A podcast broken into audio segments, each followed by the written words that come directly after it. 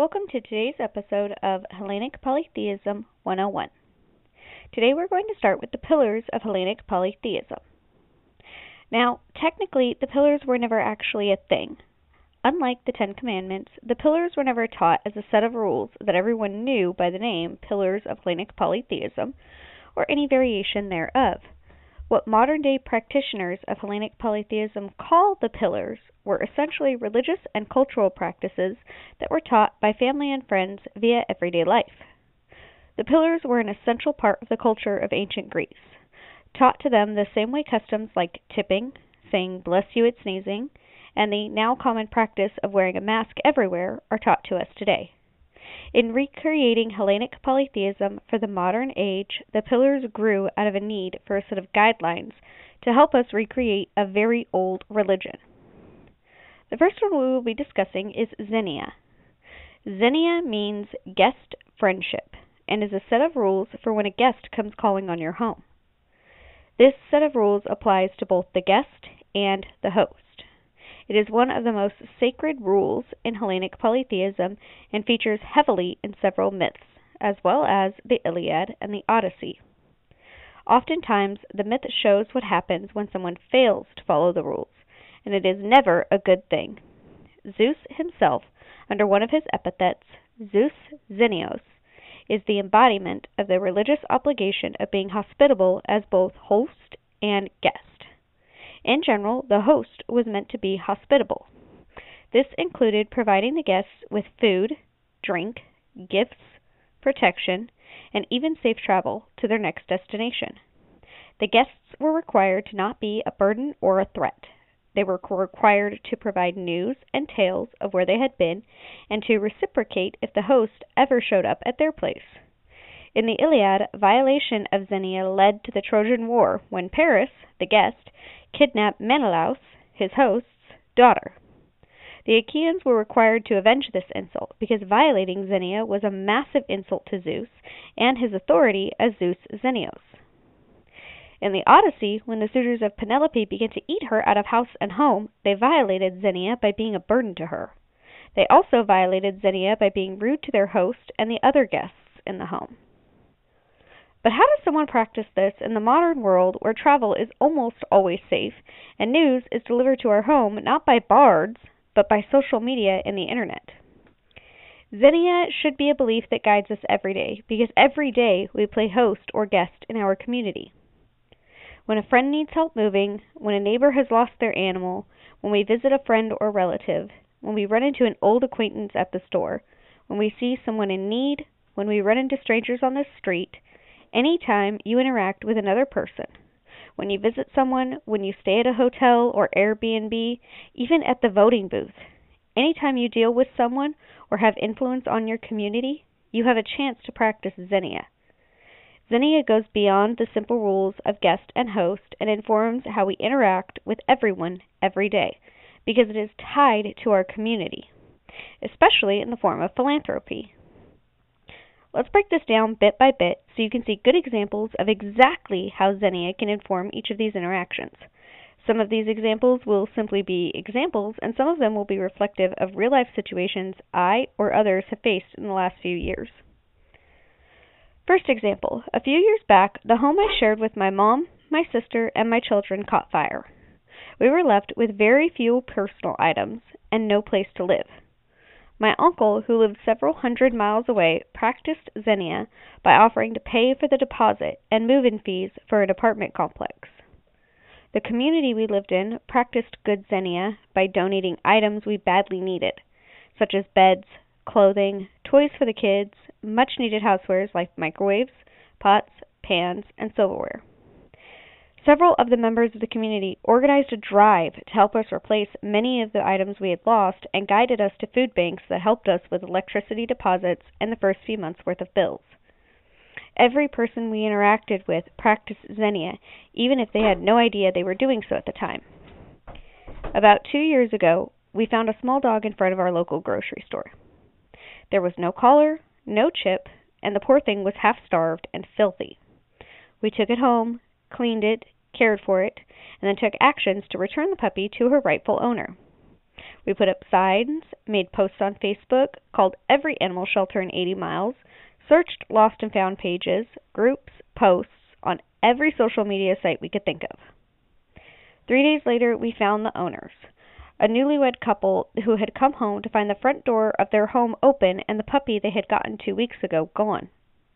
When we took care of the animal and made every effort to find her owner, we put into practice the basic principles of Xenia by playing good host to the animals in our care. Xenia does not just inform our actions for people, but also informs how we should treat every living thing. Now, for an example that includes both good and bad activities in its purest form of being a guest and a host. We are going to be discussing good actions, practicing Xenia, and actions which violate Xenia. Say you are visiting a family out of town and you bring a bottle of wine. The wine is a good gift on your part as a guest, and it is an example of good Xenia.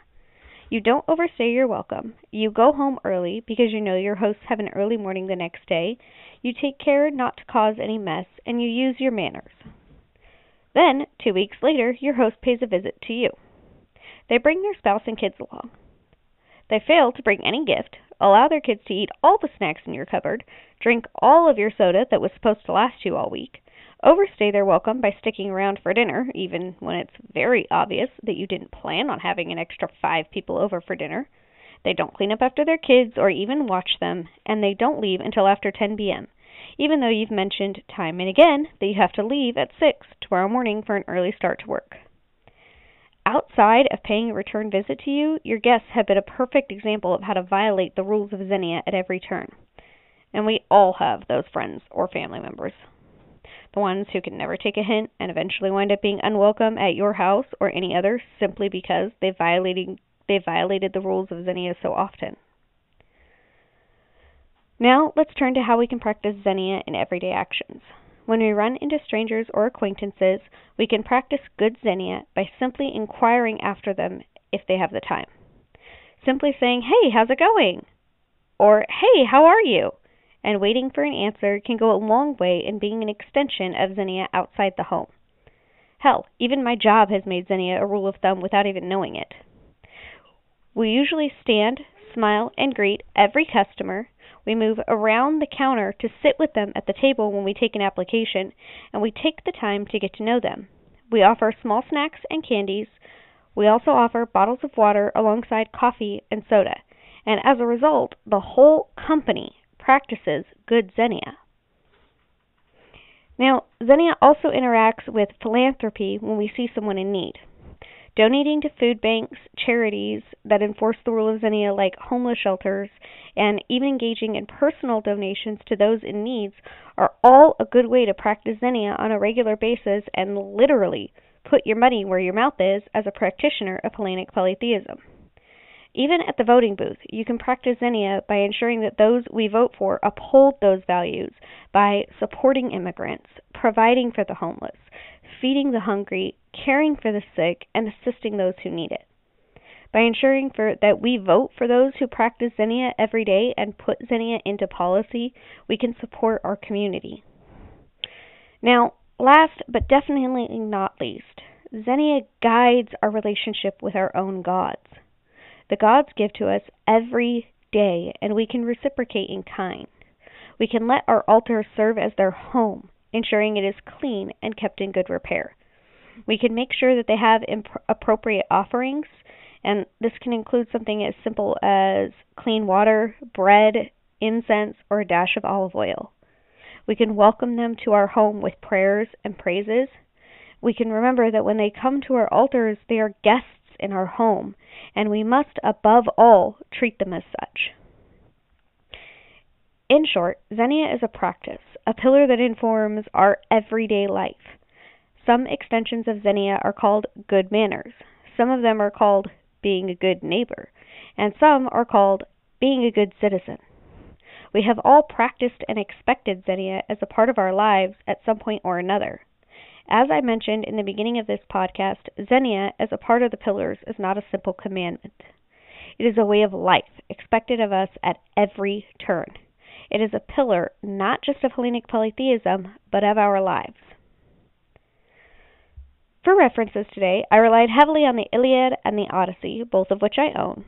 I also pulled from Wikipedia the Xenia comic by Greek Myth Comics, Hellenic Polytheism by Chris Aldridge, Hellenic Polytheism Household Worship, and Mythology of the Greeks, Legends anterior to and contemporary with the Trojan War to 1183 BC and to the First Olympiad 776 BC by George Grote.